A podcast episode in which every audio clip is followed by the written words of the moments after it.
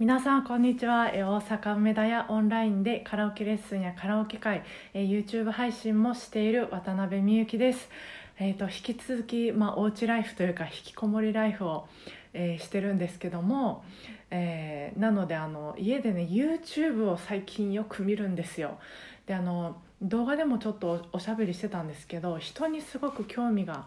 あるので人間にすごく興味があるのであのいろんな YouTuber さんを見るのがただしあの楽しいんです。であの、まあ、普通に生活してたら出会わないような人たちの、まあ、感じ方というか考え方とかあと暮らし方とかちらっとこう見えるのでああこんな世界があるんやな面白いななんてこう見てるんですけど最近あのエミリンさんっていうカタカナでエミリンっていう4文字のエミリンさんっていう、えー、YouTuber さんがすごくなんかハマっててで元芸人さんみたいなんですけどその1本の動画の中でめちゃめちゃいろんな声出さはるんですよ。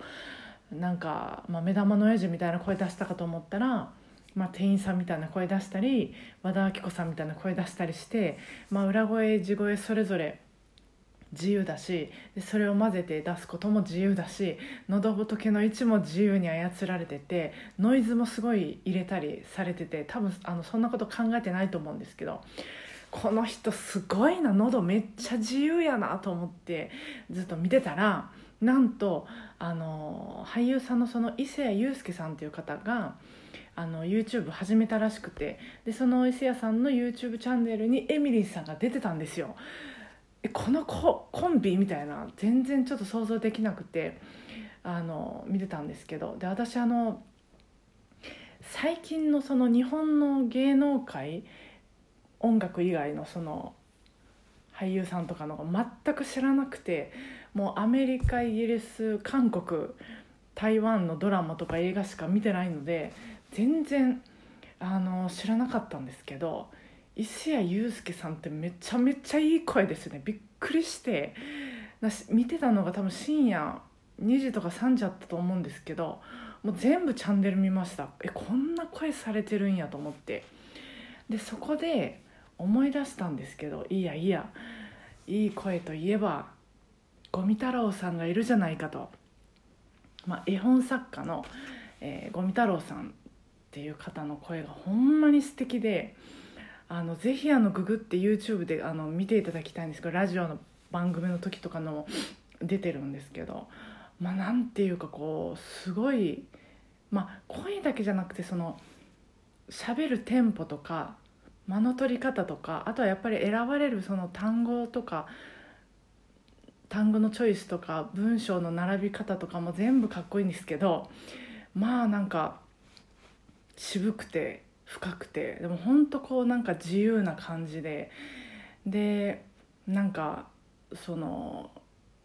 すごい自由な感じで な同じことしか言ってないですよね。なんか何でもこういろんな世界受け入れ OK みたいななんかこう否定しなさそうなそういう懐の深さも感じられてなんかこういい声だなちょっとうまく言えないんですけどいい声だなと思ってであの五味太郎さんのことは歯医者さんにあった絵本読んでてそれで知ったんですけどそれで最近またあの五味太郎さんの「あの言葉の図鑑」っていう絵本を買って読んでたんです今。でこの本はあの「隠れた言葉」っていう副題がついてて、えーと、ちょっと説明文のとこ読むと「言葉は表に言い表された言葉通りの事柄を伝えるばかりではありません」「言葉を理解するということは、えーこれらの隠れた言葉を含めて聞き分けることです」っていうまあいろいろ説明されててこの絵本の。こういうふうに説明されてるんですけどなんかこういうことをこう楽しい絵で教えてくれるんですこの本は。例えばこれどこまで本の内容言っていいのか分かんないんですけど、まあ、子供がお父さんに「明日とってもいい天気なんだって」って言ったとしたらその言葉の意味は「ねえどこか遊びに連れてってよ」だよみたいなことが、まあ、たくさんそういう事例が載っててあの子供向けやと思うんですけど。いや私はこの今のこのタイミングでこの絵本読めて本当良かったなって思うんですこの約40年ぐらい生きてきたからこそずしっと分かるっていうかああの、うん、心に残ります。で私あの、まあ、昔子供の頃特にあのおばあちゃん子だったんでおばあちゃんとおばあちゃんの友達たちがみんなで話してるのを隅でよく見てたみたいなことあ るんですけどでその時になんかそのよく天気の話をしたりとかうんなんか例えば誰かがあの愚痴とか家族の愚痴とか言ってたりしたら「もうそんなんみんなそうよ」とか なんかそういうなんとなくみんながその何て言うんですかね使う話の持っていき方みたいなのがあるじゃないですか。でそういうのがねなんか20代の時とかは嫌やったんですよ子供の時はなんかただ聞いてるだけで意味があんま分かんなかったんですけど20代とかになってくるとそういうのがすごい嫌やったんですよ。なんかそういうのはその相手のことをちゃんと見てなくて話も聞いてなくてで深入りするのが面倒くさいから、まあ、そういうこうよくあるパターンでこう収めようとしてるんじゃないかっていう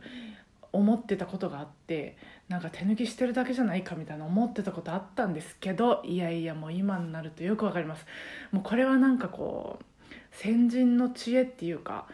あの必要以上にこう深く